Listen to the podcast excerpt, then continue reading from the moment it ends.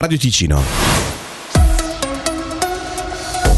Ben ritrovati dalla redazione all'indomani dell'elezione del Consiglio federale che ha visto l'entrata in governo del basilese Beati Hans, quale successore di Alain Berset. È già tempo di pensare ai dossier sul tavolo, alcuni dei quali decisamente spinosi, come quello della Cassa Malati al consigliere agli stati ticinese UDC Marco Chiesa.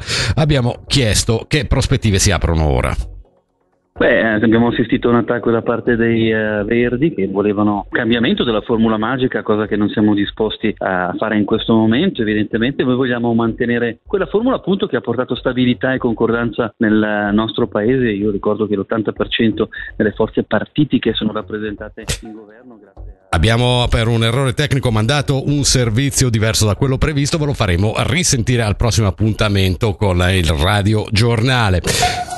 Cura di qualità, l'iniziativa è ricevibile, lo ha stabilito ieri il Gran Consiglio, la raccolta firme, oltre 7.700 consegnate a gennaio alla Cancelleria dello Stato, chiede per esempio di migliorare la condizione lavorativa con eh, più personale nella copertura dei turni e con tempi di recupero e congedo adeguati. A lanciare l'iniziativa era stato il VPOD, sentiamo il segretario cantonale del sindacato Raul Ghisletta. Da parte del personale sociosanitario e socioeducativo ci sono delle attese di affrontare questi temi anche in modo coraggioso. Pensiamo che sia un'iniziativa che abbia una certa importanza per garantire anche un futuro a tutto il settore.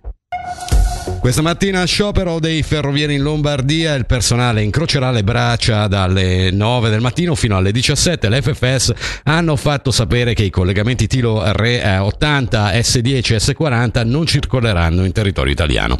Saranno inoltre parzialmente coinvolti anche i collegamenti Tilo S30 tra Luino e Gallarate. Su territorio ticinese invece non ci sarà nessun tipo di disservizio. In caso di necessità i treni da e per Malpensa verranno sostituiti con con bus trastabile all'aeroporto senza fermate intermedie. L'FFS invitano i viaggiatori a prestare attenzione agli annunci nelle stazioni e sui treni.